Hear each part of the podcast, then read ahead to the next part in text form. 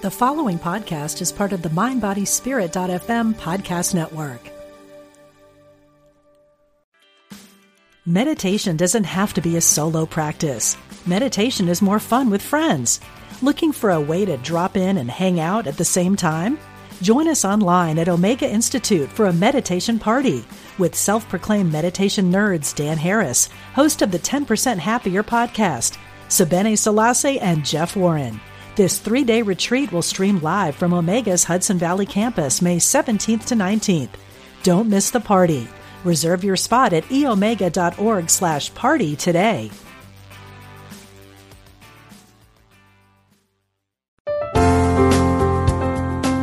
Exploring our oneness with spirit and each other. Unity Online Radio.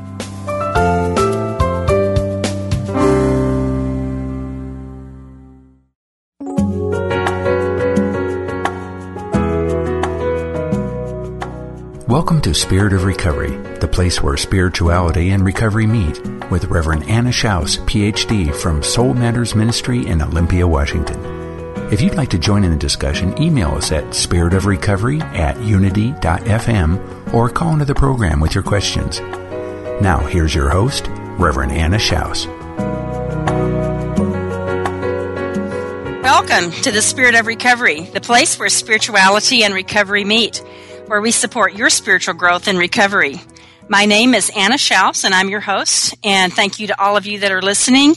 And um, we heard this week from a listener in Finland, so we really are grateful that you're listening. And we know we've got folks all around the world that are uh, logging on and hearing us here at Spirit of Recovery. So we're really glad that you're listening and uh, thanks for joining in. Thanks for emailing us and for uh, posting on Facebook. I enjoy hearing from you and knowing how the Spirit of Recovery is uh, making a difference for you in your life and your recovery. It's lots of fun to be broadcasting about recovery here on Unity Online Radio.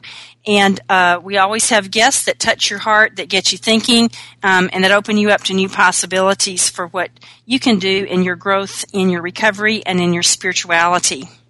And every week we do have topics that are important to the recovery community, and our guests are down to earth, knowledgeable, and innovative. People who are in recovery themselves or who work with or write for uh, recovering people. And they always bring you practical information that you can use and lively discussions that get you thinking. And uh, this week we're going to we have a guest that's coming back that he was with us in October when he went in 2010 when he went on a pilgrimage to the holy sites in Europe and the Middle East, and we talked with him from Assisi, Italy, back in October. Uh, Nick Kay, and we're gonna Nick is our guest today, and we're going to be talking with him later about his journey home and how that pilgrimage has transformed his life and deepened his recovery. So uh, before we get to talking to Nick, though, we want you to know that Spirit of Recovery is a welcoming place.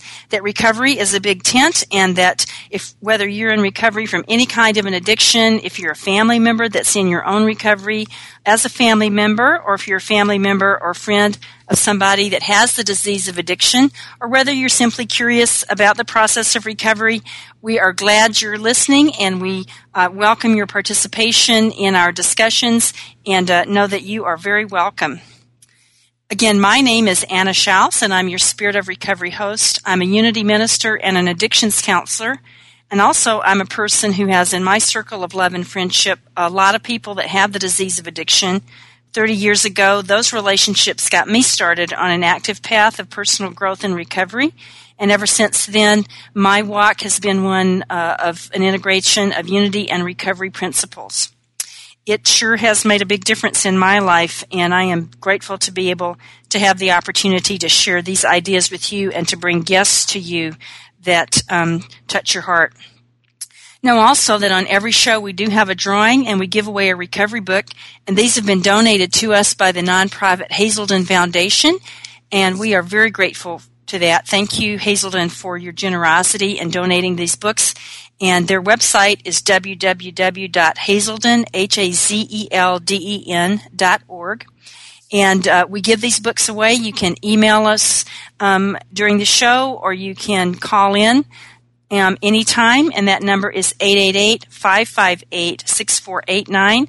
The email is spiritofrecovery at unity.fm, and we do get those during the program. And today the book that we're giving away is called The Easy Does It Dating Guide for People in Recovery by Mary Faulkner. So if you're interested in that book, email us or call us. Um, also, know that we welcome your comments during the second and third segments of the show. Again, you can email us or call us, and we'd love to hear your comments and questions. So, today um, we are talking about recovery as pilgrimage, the journey home. And my guest is Nick Kay.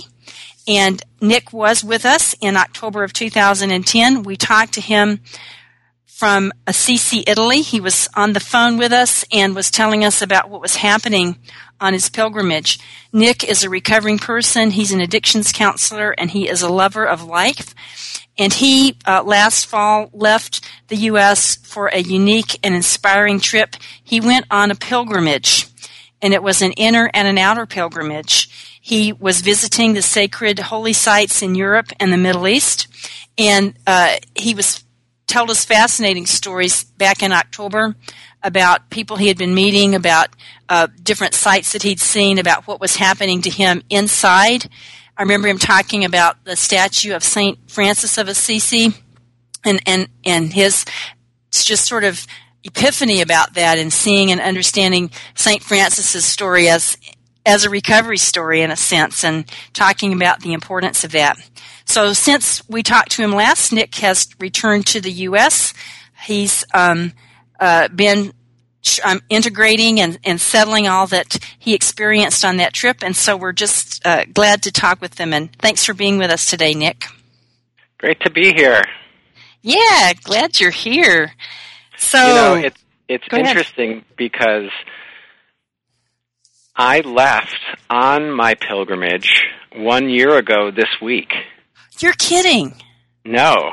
Wow. So to be back uh, on the show and talking about it with you is uh, is a wonderful thing because it's it's reminding me of the of the early days of the journey which I set off on, and I'm actually I'm very excited to use the next two months because I was on I was on the pilgrims Pilgrim's Trail for just over 60 days. So I'm I'm using the next 2 months to look back at my pilgrimage and see what's happened in in the last year and use those experiences to to fire up my my on my ongoing um, love and journey on the spiritual path. Mhm. That's that's something. I had no idea that this was the anniversary of your departing on this pilgrimage. That's cool. That's very cool. And I know, and I do know that you've got some exciting plans coming up, uh, as you said, and we'll we'll talk about those later uh, in the program. But it is exciting, and I'm glad to hear that you're going to be using that time, as you said, to focus on to integrate and, and see what kind of process in a deeper way what you did on that pilgrimage. But uh, I want to loop back right now to, to your pilgrimage because, again, we talked to you in Assisi. And right after that, I believe you headed off for the Middle East. Is that right? Yep. So, what happened? What happened in Egypt? Okay. Well, from Assisi, I took a train to Venice. Uh-huh. And Venice is the uh, traditional, or was the traditional departure point in, med- in medieval times for pilgrims for European pilgrims making their way to the Holy Land. And I, you know, with that in mind, I found a, a ferry that went from Venice to Alexandria, Egypt. And it took uh, three or four days on the on the open sea, and lo and behold, I was not the only pilgrim on that boat. So the tradition continues, and it wasn't just myself on the on the Pilgrim's Trail. There were other people, and I I got the boat to Alexandria, Egypt, and of course, this was pre um, the pre Arab Spring. You know, this is before the the uprising and the overthrow of the Mubarak regime there. And I got to Alexandria, which is you know historically an extremely rich place and got a got a train to Cairo where I spent a few days and the pilgrimage destination in Egypt was the monastery of Saint Anthony the Great, who was a, a desert father, um, actually one of the originators of the, the desert father and mother spiritual tradition within Christianity. And he founded a monastery in the, the third century, and it is still running today. It's wow. actually the oldest working monastery in the Christian religion, and there has been monks there since the third century. Mm-hmm. And so, one of the the inspiration for going to visit that monastery was that you know Anthony led a very a very radical life. He basically prayed in a cave for about 20 years and his family and friends basically thought that he had died. And they went out into the desert and they found this cave and it was walled up and they broke down the wall basically expecting him to be a pile of bones. And when they found him inside, the legend says that he he looked healthier than the people who were looking for him. That, you know, in this cave, um, because of the spiritual practice that he was doing, he was he was rejuvenated. He was born again in a sense. And so what I'm always what I'm always struck by is no matter where we look in um, spiritual traditions, whether it's with the the saints of Christianity or the yogis of India or the the Buddhists of Tibet, there are all there are always correlations and connections to the recovery process um, because you know the addict in a sense when he goes into um, before he goes into treatment you know he has he has been considerably isolated and um, really shut off. And you know a lot of people have those those questions of like can this you know can this person ever recover you know can they ever make it back from from um, from the depths of despair that they've gone to. And the you know the answer is that we can we can come back no matter you know no matter how far how far off we've gone. And you know that is that's sort of represented represented in in in Anthony's life that you know he went off into the into the desert and people thought he would never come back that he was dead. And then he showed that you know through um, his faith in God, um, that not only did he come back, but he was healthier um, than the people who were looking at him, and he became, you know, an extremely influential and useful per- person in in um, you know third century um, Christianity, and really for the remainder of his life ministered um, to the spiritual needs of his of his community and of his his fellow monks and brothers. So this was just an amazing place to go and to visit, and to and the fact that it's still still going, it's still alive. I think speaks to um, you know the value of of our of our ancient spiritual traditions. Yeah, did you have any particular feeling while you were there, or what was the atmosphere like, or any people that you encountered there at that monastery? Well, the monks, of course, were incredibly friendly and, you know, just bending over backwards to educate you about St. Anthony and about the monastery. And it was breath, breathtaking, you know, climbing. There was a, a staircase that went up the mountain, and you climb basically close to 2,000 steps, and then you get to this crack that's in the wall of this mountain, and inside is a cave where Anthony used to meditate and pray. And it takes your it takes your breath away. And I think I think it if it speaks to anything, um, it just speaks to the creative uh, potential of humankind. In that we we get we often get so bogged down in in the routine of life and you know, thinking that all that's out there for me is, um, you know, a nine to five job and 2.5 kids and you know the white picket fence, and it just it just spoke to a whole whole different level of of uh, living and of existence, and that basically um, you can be fulfilled, um, you know, no matter what you where you live or what you're doing. That's really the impression it had on me. Mm-hmm. Mm-hmm. Was that this this man was able to be happy, you know, out in the middle out in the middle of the desert.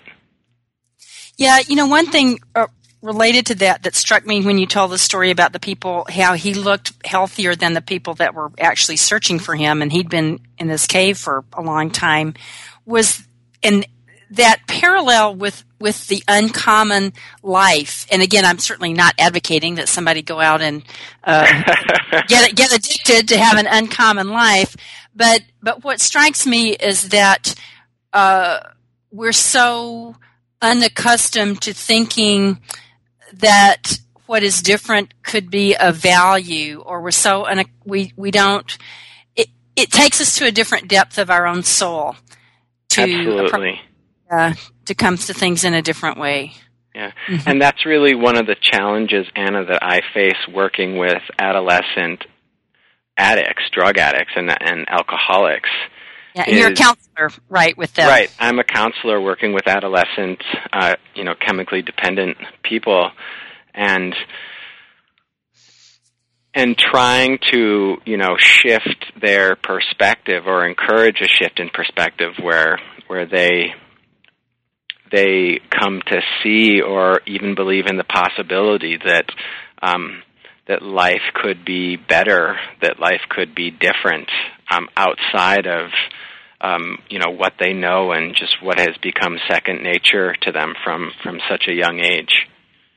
Mm-hmm. And that's just such an important piece of recovery to not miss out on, you know, particularly when coming to the newcomer is basically saying, you know, you have no idea how good recovery can be and how much better it is than than active addiction. Right. Sometimes people and uh, adolescents aren't the only ones, but I think it's maybe more challenging for adolescents. They think that, what do you mean? I can never, I'll never have good time again. I'll never, if I can't use again, um, life's no fun. They can't, as you said, they, they can't imagine beyond what they know, what they've experienced. Exactly. hmm Yeah, one. I know one of the uh, keys to to a full life is to be able to utilize our imagination, and uh, and certainly that's a spiritual attribute is to be able to think beyond our present stress or our present circumstances, or to think bigger than what we know. Yeah, and that you know that was a challenge that I had in going on this pilgrimage is that I had I had had the idea for years. In fact, I want to say a good 5 years before I actually went. And this idea would constantly bubble up into my imagination, into my consciousness. And I would fight it. I would say, "Oh, that's crazy, Nick," or you have other responsibilities or you know what about your friends and your family and your bills and etc and i really wrestled with the idea of going on pilgrimage and it wasn't until um, i was actually a year before i left i was at a i was at a barbecue with some friends and um, someone asked me what I consider to be one of the most important questions um, of my life that has ever been asked for me. And the, and the question was, what is the most loving thing you can do for yourself? Okay, and on that note, we're going to take a break, and I want to hear the answer. So we'll be right back. Um, when we come back, uh, we'll start with the Serenity Minute, and please know that you can call us at 888-55-UNITY or send us an email at spiritofrecovery at unity.fm for your comments or questions. We'll be right back.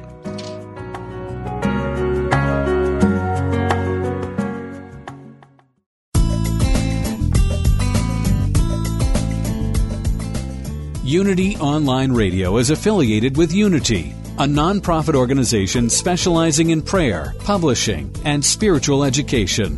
If you enjoy our programming and would like to support this ministry, go to www.unity.fm and click on Donate Now to make a contribution. You can make a one time or recurring monthly donation. Thank you.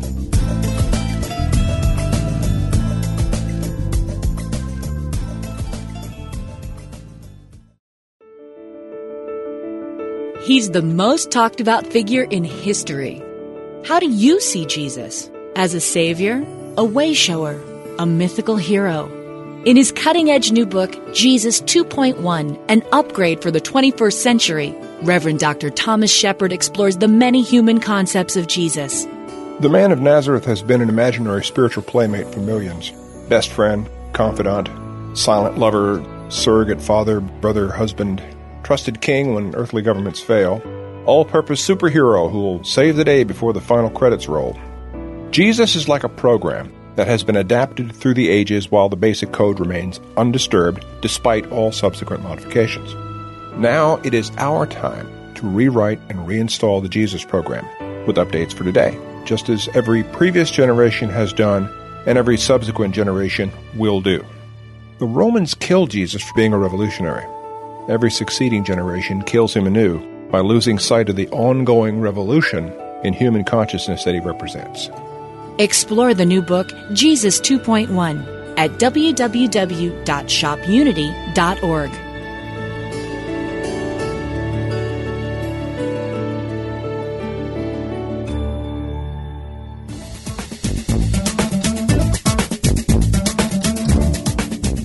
Whether you love the Bible or hate it, turn to it daily or refuse to have it in your house, The Bible Alive Exploring Your Spiritual Roadmap is a program designed just for you here on Unity FM. Unity Minister Rev Ed Townley presents the Bible as a practical, powerful spiritual roadmap full of wisdom and guidance for the challenges of life today. A roadmap for your spiritual journey. Isn't that just what you are seeking? Join us every Wednesday at 3 p.m. Central Time, 4 p.m. Eastern for the Bible Alive Exploring Your Spiritual Roadmap with Rev Ed Townley, only on Unity FM, the voice of an awakening world.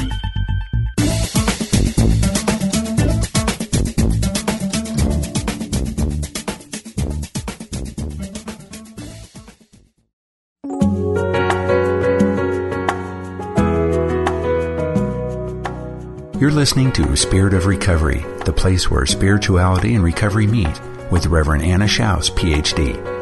If you'd like to share your questions, comments, and experience with today's topics, call us now or email us at spiritofrecovery at unity.fm. We now return to Spirit of Recovery. Welcome back to Spirit of Recovery. We're very glad that you're with us today. And if you're just joining us, our topic is Recovery as Pilgrimage, the Journey Home. And my guest is Nick Kay. And Nick is a recovering person. He's an addictions counselor and he is a lover of life.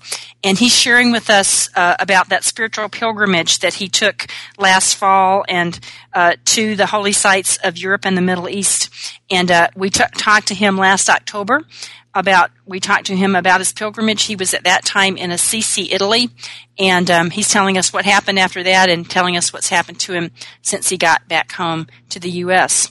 But before Nick and I continue our conversation, I invite you to join me as we take a moment to center ourselves in peace of mind in the Serenity Minute. Just a brief moment to relax, to open up our mind and focus on a constructive idea. So I invite you to focus with me on this idea. I'm at home within myself. I relax there with my higher power. I am at home within myself. I relax there with my higher power. I let go and let my higher power love me.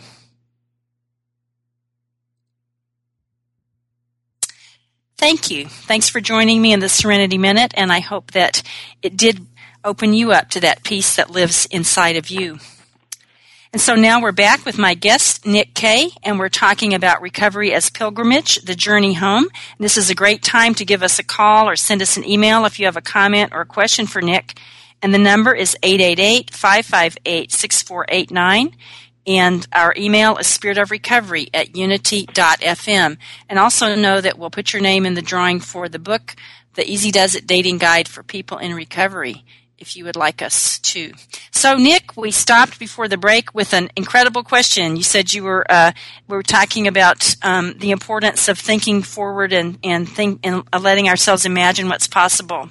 And you told us that a friend of yours asked you, "What's the most loving thing you could do for yourself?" So, what happened? What was the answer? Okay, so you know what an interesting question. What's the most loving thing you can do for yourself? And you know, I there's a tendency to look at that question as maybe a little selfish. So often we get this idea that what's loving is what we do for others. And gosh, if I could if I could pin um, if I could pin one of the one of the the saddest aspects about addiction, it is around people not having the ability to love themselves. There's an incredible amount of self hatred involved in addiction, and people just become experts at, for lack of a better term, kicking their own asses. Mm-hmm. And so, this question that my friend asked me what's the most loving thing you can do for yourself? And so, you know, that's a, that's a radical shift out of self hatred you know, into into a whole new area. And I knew when he asked me that that actually the most loving thing I could do for myself was to go on pilgrimage, was to give myself that experience. And in giving myself that experience, you know, open open my life up to uh, a whole new world and potentially an entirely new new direction. And so what happened after my friend asked me that, I of course replied the most loving thing I could do would be to go on pilgrimage. And that started the series of events where I started saving money. I started really researching the route. I figured out which places I wanted to go, what order, um, the logistics, etc. And you know, over the next year, I saved money, did research, and prepared myself for this journey. And then, you know, in August of 2010, quit my job, sold all of my possessions, and like I say, um, you know, this is the one year anniversary. You know, set out. It was August 27th was the day that I began, and um, and boy, what a what a remarkable what a remarkable journey it was. Mhm. So you really took a lot of risks. You stepped out of out of, of what was comfortable and you you stopped stepped out of what was a common life to do this. Indeed. Indeed. And that's that is a common response that I get from people is they say, oh, you know what? That's something that I've always wanted to do, but never had the courage or never gave myself the time or never took the risk to do so. Mm-hmm. And of course, the parallels of recovery with risk taking is that recovery is not possible without taking a huge risk. You know, to to practice um, the second step, you know, to come to believe that a power greater than ourselves could restore us to sanity. This is the greatest risk of my life. And that coupled with step three of making that decision to turn my will and my life over to that power, when I sit in therapy and in facilitate groups, I I with with no with with much certainty can can sit there and say to these young people that guess what? You th- there, you will not take a greater risk than this one, um, and at the same time by taking that risk, you will equally not receive such a, a reward as this one is if by taking that leap of faith and trusting in a higher power. That's really when the when the miracle of recovery happens. And just the way that it happens in recovery, it, it also happens in, in, I believe, every area of our life when we're willing to take that, that leap of faith. It's like giving up what you can see, the tangible world that sometimes we just cling to with white knuckle terror. Giving up what you do know, even if it's making you miserable, at least you know it, and giving it up for the for the possibility and and if you listen to other people that have walked the road for the probability that even if you can't see it there's something better waiting for you if you'll take mm-hmm. the step absolutely mm-hmm. yeah and you know i uh i often asked myself while i was on pilgrimage and before going on pilgrimage like why why am I doing this? What are my reasons? And I had I I had three main reasons of why going. It was to say thank you because I believe that you know, these our spiritual traditions are just such a, a source of strength and guidance for us, and I wanted to to pay homage to that. The second reason was to continue the tradition you know, people have been going on pilgrimage for, for years, for thousands of years, and I wanted to continue that. And of course, there are, you know, there are parallels to our recovery experience of, you know, our predecessors and carrying the message that our predecessors gave us. And, you know, the third reason was out of excitement of like, what is going to come from this? You know, what will this surrender bring? you know, by taking this risk, you know, there's going to be something beautiful on the other side. And I actually, um, about halfway into my my journey in my pilgrimage, while I was in Assisi, in fact, it, I think it was the night that we spoke, I wrote a little something around why did I why go on pilgrimage, and this is what I wrote.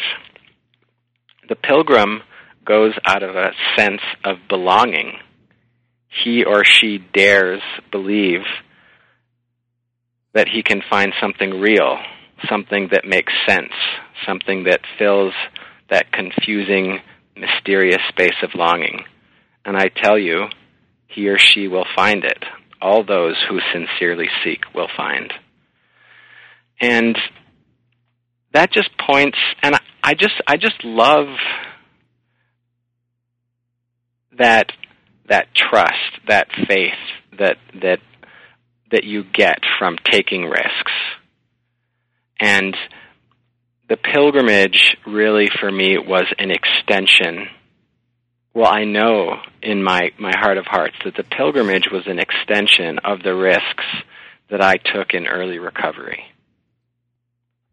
That I turned my will and my life over to a higher power in order to get sober and that that act just continues to express itself each day of my life and the the pilgrimage was um, was a continua- was a continuation of that of that expression. Right. And then I that's just, where the that's where the promises you know the promises come in in recovery where if you take these risks you know these things happen to you.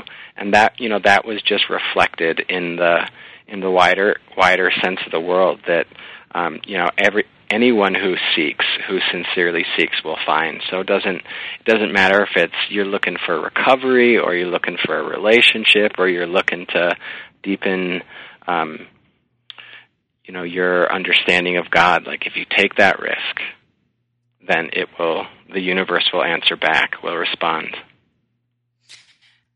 I want to share with you. I just got an email from a listener, Mike, in Texas, and Mike uh, is a seeker. And this is what he said. He said that uh, his recovery pilgrimage has been awesome. That he went to his first recovery meeting in 1979 when he was 15 years old. He was court ordered there, and uh, he's had a really long road. And then he entered recovery in March of 2002. And he uh, speaks in here about his relationship with God and how much uh, he really wanted to know God. And Mike writes that he knew of God, but he didn't really know him and that he really didn't understand what God's desire for him was. And uh, he says that his first sponsor had him uh, work in the steps, of course, and that he read uh, Emmett Fox's book. I'm thinking probably Sermon on the Mount, yeah. And um, he worked on forgiveness. And he said his sponsor told him to go into his room, into the closet of his heart, and pray and something wonderful happened because he was taking some risks there. He was stepping out. He was working with a sponsor. He was working the steps and he was talking to God and, and trying to get to know him. He said that when he went to pray that time stopped and that he, uh, three hours went by and he felt completely whole.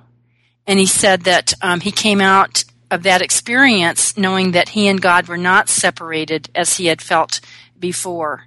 And um, he says that that he now brings every single doubt to God in secret and that God really changed his life from one of despair to one of love.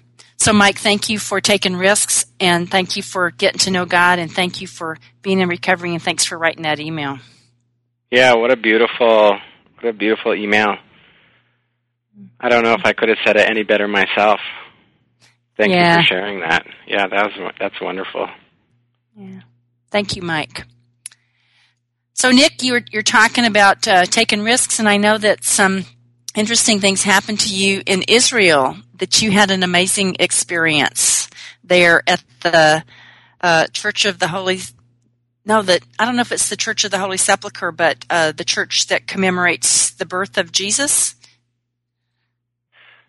Well, I got to say, I mean, I had a lot of incredible experiences in Israel, and mm-hmm. from um, the monastery of Saint Anthony the Great, I did. Uh-huh. I took a I took a bus to the border between Egypt and Israel and crossed the border on foot, and then got another bus up um, from Eilat into Jerusalem.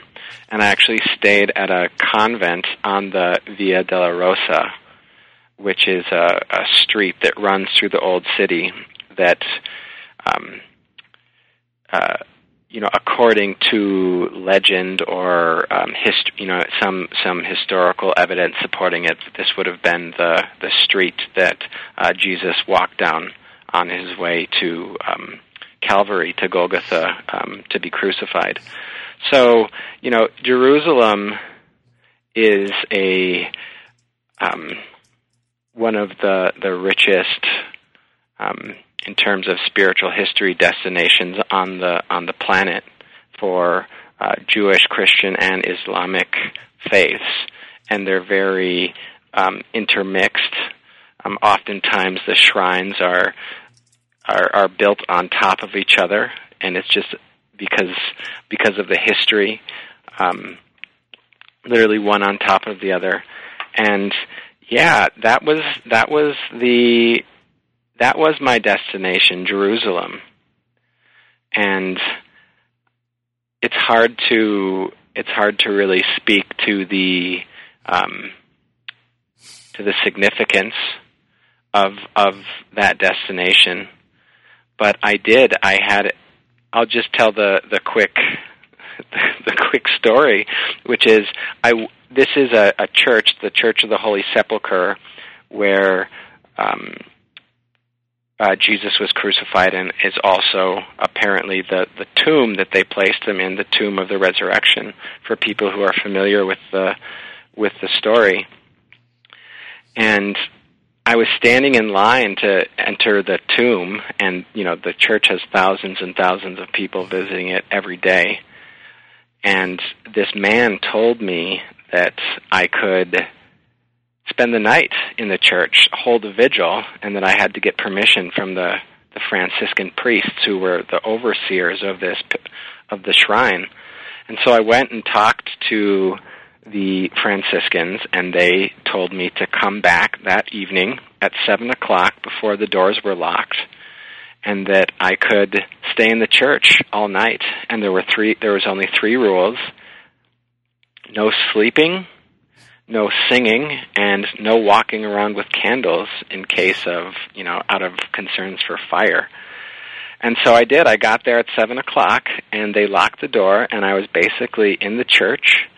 Um, from seven at night till five in the morning, just sitting and meditating and praying at these these holy sites.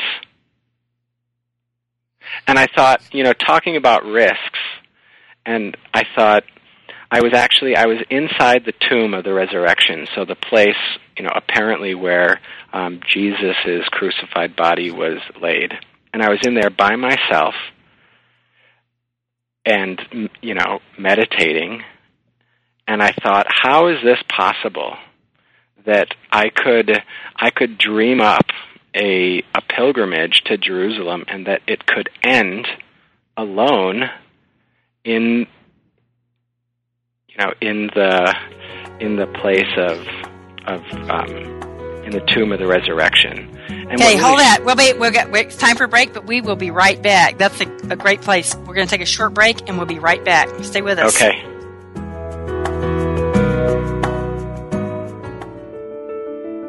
He's the most talked about figure in history. How do you see Jesus? As a savior, a wayshower, a mythical hero? In his cutting edge new book, Jesus 2.1 An Upgrade for the 21st Century, Reverend Dr. Thomas Shepherd explores the many human concepts of Jesus. The man of Nazareth has been an imaginary spiritual playmate for millions best friend, confidant, silent lover, surrogate father, brother, husband, trusted king when earthly governments fail, all purpose superhero who will save the day before the final credits roll. Jesus is like a program that has been adapted through the ages while the basic code remains undisturbed despite all subsequent modifications. Now it is our time to rewrite and reinstall the Jesus program with updates for today, just as every previous generation has done and every subsequent generation will do. The Romans killed Jesus for being a revolutionary. Every succeeding generation kills him anew by losing sight of the ongoing revolution in human consciousness that he represents. Explore the new book, Jesus 2.1, at www.shopunity.org.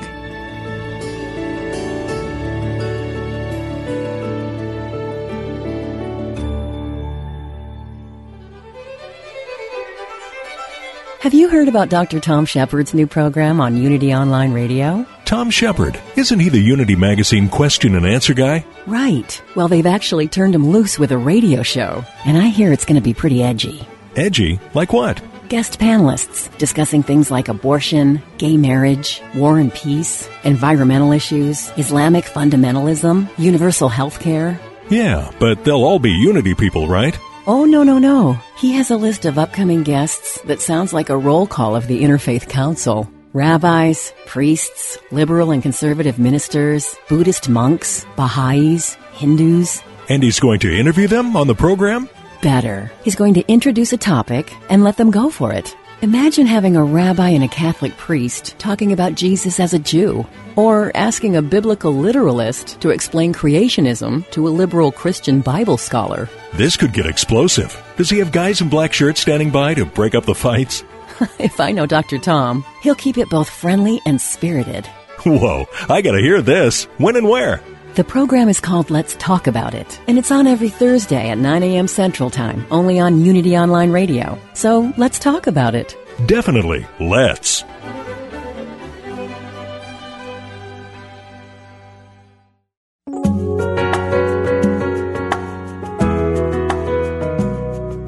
You've been listening to Spirit of Recovery, the place where spirituality and recovery meet with Reverend Anna Schaus, PhD. If you have a question, comment, or experience with today's topic you'd like to share, call us now or email us at spiritofrecovery at unity.fm.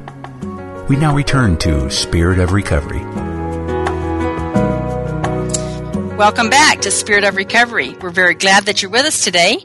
And if you're just joining us, our topic is Recovery as Pilgrimage, the Journey Home. And my guest is Nick Kay, and Nick is a recovering person, an addictions counselor, and a lover of life.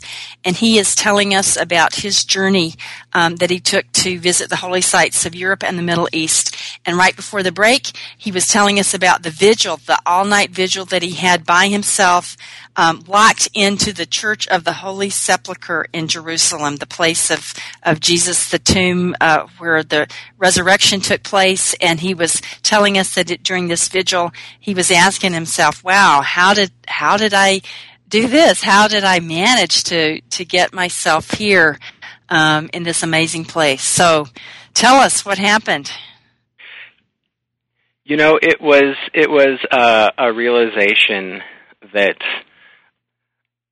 you know, we're talking about risks and trusting in our higher power. And it was just a realization that if you take those risks and you trust in your higher power, that you know, there's there's the saying in recovery, don't leave until the miracle happens.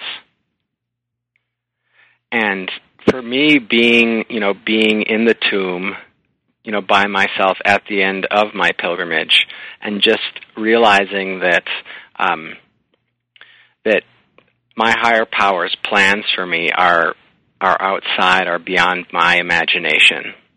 And that when i let go of control and i you know i surrender to to the will of the higher power i'm just getting such a better deal than anything that i could um you know that i could conjure or control on my own.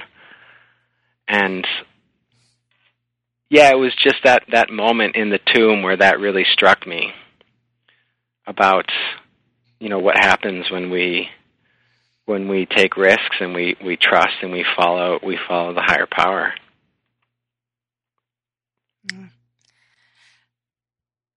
You uh, after that, I think pretty soon after that, you came back to the U.S. I did. I did from Jerusalem. I um, I went to a few other sites. I went up to the Sea of Galilee and to Nazareth, and and then from there, from Tel Aviv, I flew back to London. And my parents, they live in the UK. That's where I, I grew up in the UK, actually. And I spent a month at my parents' um, taking my journals because I kept journals on my pilgrimage and transcribing them onto the computer because it was really important for me to share with friends and family my pilgrimage experience. And, you know, just in the same way that we can only keep what we have by giving it away, and it's important for us to share our recovery with other recovering addicts. Um, in the same way, for me on the on the spiritual path, you know, I need to I need to share with you know other seekers and believers um, what my experiences have have been, and you know just that lovely tradition of, of passing it on. And so from London, I flew back to Minnesota, um, where I where I live and work, and and got back to work. You know, um, had the had the beautiful experience, and uh, continue to share it today, but um, you know, the whole thing before enlightenment, chop wood, carry water. After enlightenment, chop wood and carry water. So it was back to um, back to normal life, and I am back at work. Like I say, working in a working in a facility um, for adolescents, and uh, just doing doing my best to to be a professional um, um, a professional counselor and skillful and compassionate you know as as a, you know every every moment of of the day. And i i fail miserably. I fail miserably at that. Um reminded daily of just how hard of a job it is to work with um to to work with addicts and to work in the social services and how it's really it's an impossible it's an impossible task because you know this this illness that people um, suffer from it's there isn't a cure you know we can arrest it with an incredible amount of work and um, and faith and trust, but a lot of times that doesn't happen. And so, you know, my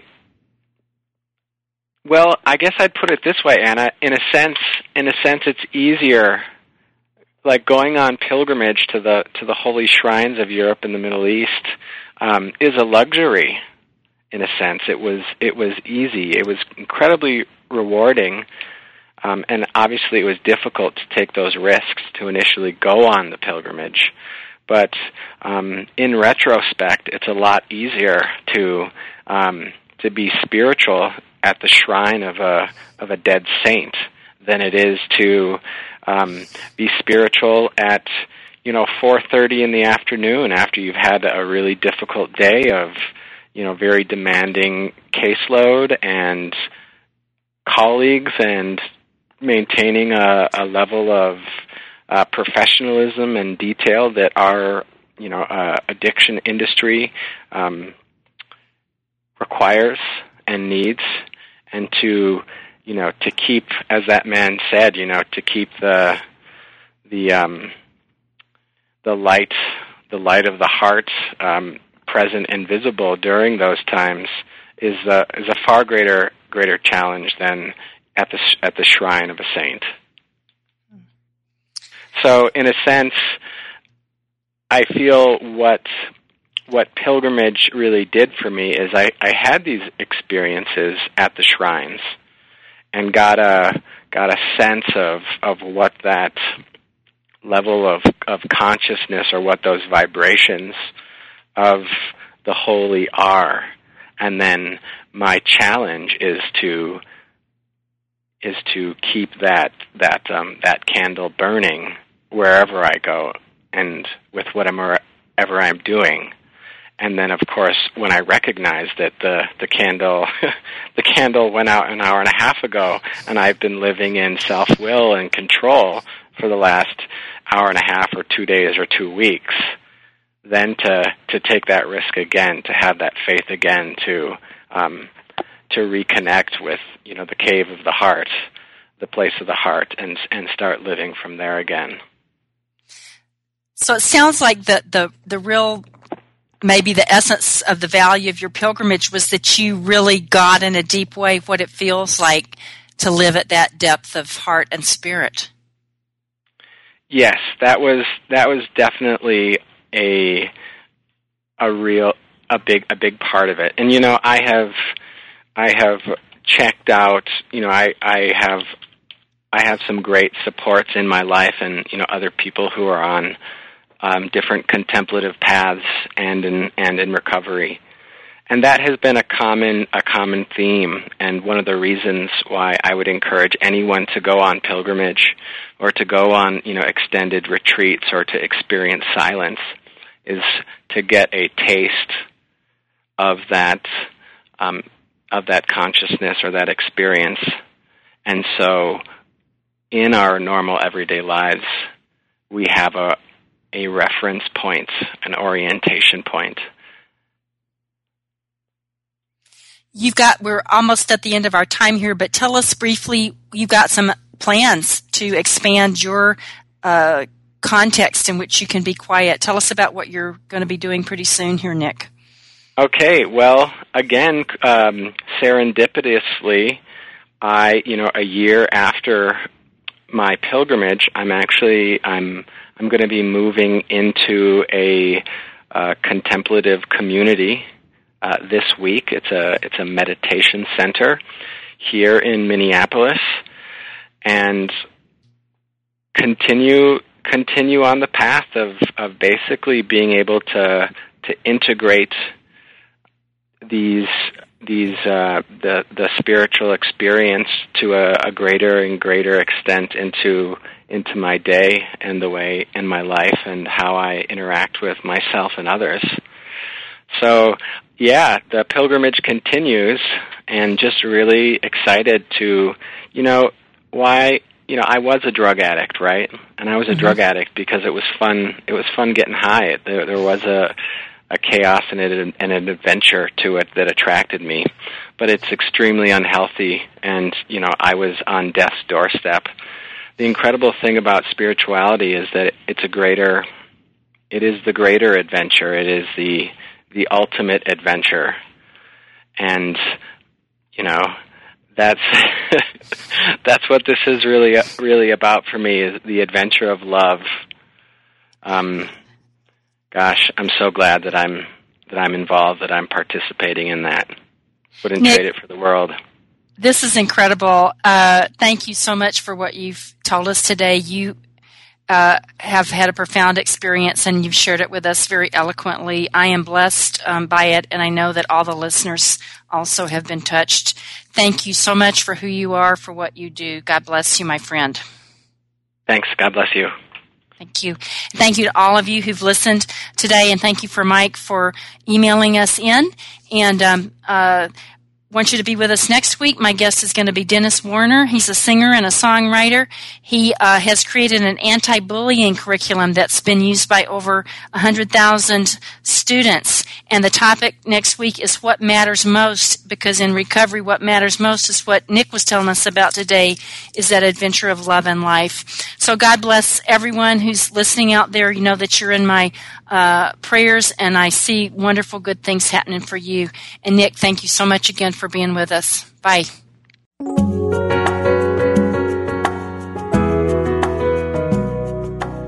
Thank you for tuning in to Spirit of Recovery with Reverend Anna Schaus, PhD, and her guests. Join Anna and her guests live every Tuesday at 4 p.m. Central, 2 p.m. Pacific for down to earth ideas on keeping spirituality in the heart of your recovery. Spirit of Recovery, only on Unity FM, the voice of an awakening world. This program is brought to you in part by Soul Matters Ministry in Olympia, Washington, committed to bringing light to the soul. Online at www.soulmatters-spiritworks.org.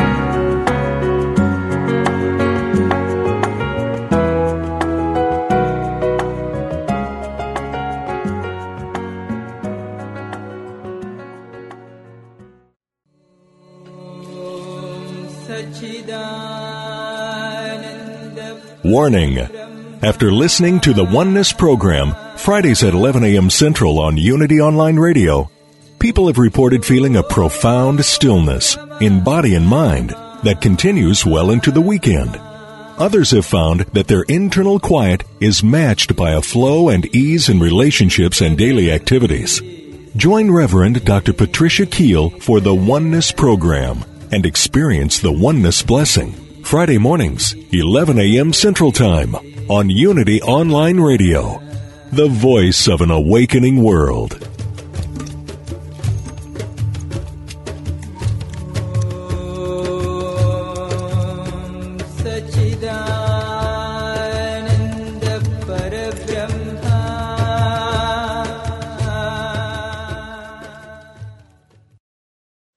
According to an ancient Hindu teaching, if you can only speak the truth and tell no lies for 12 consecutive years, you can attain enlightenment.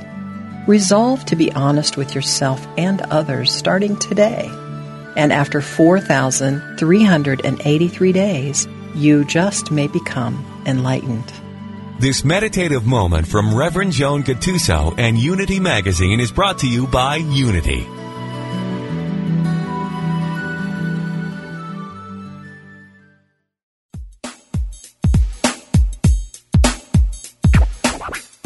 Good parenting doesn't happen by default. It's intentional. It's a decision about who you'll be and what you'll do in your family life. Join your hosts, Reverends Jennifer and Ogun Holder, each week for Unity Family Matters as they guide you on a spiritual journey, creating conscious family life. Experience the light side of parenting, realizing your divine identity while raising your children to know they are the light of God. Gain insights based on Unity principles. Talk with today's prominent experts in spiritual parenting and address your questions and comments from spiritual perspectives. Unity Family Matters. Every Thursday at 11 a.m. Pacific, 2 p.m. Eastern on Unity Online Radio, the voice of an awakening world.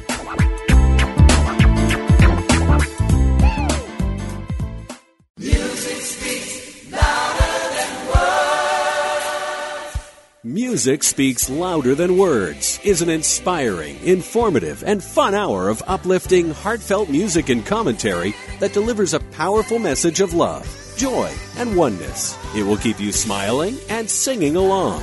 Your host, Dale Worley, is alive with the Spirit of God each Thursday afternoon at 1 p.m. Pacific, 4 p.m. Eastern, with Music Speaks Louder Than Words. Music. It's the only thing that the whole world listens to.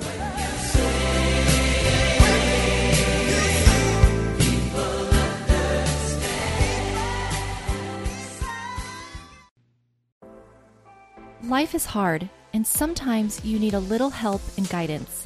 I'm Laura West, host of a Guided Life podcast, and I believe that help is all around us. We just have to ask for it. The universe has a way of guiding us forward with the help of our past loved ones, angels, spirit guides, and ascended masters. On the podcast, I love to explore these ideas with incredible guests and let people know that they are never alone. Make sure you subscribe and follow so you can join me on this journey. Part of the MindBodySpirit.fm network and wherever you get your podcasts.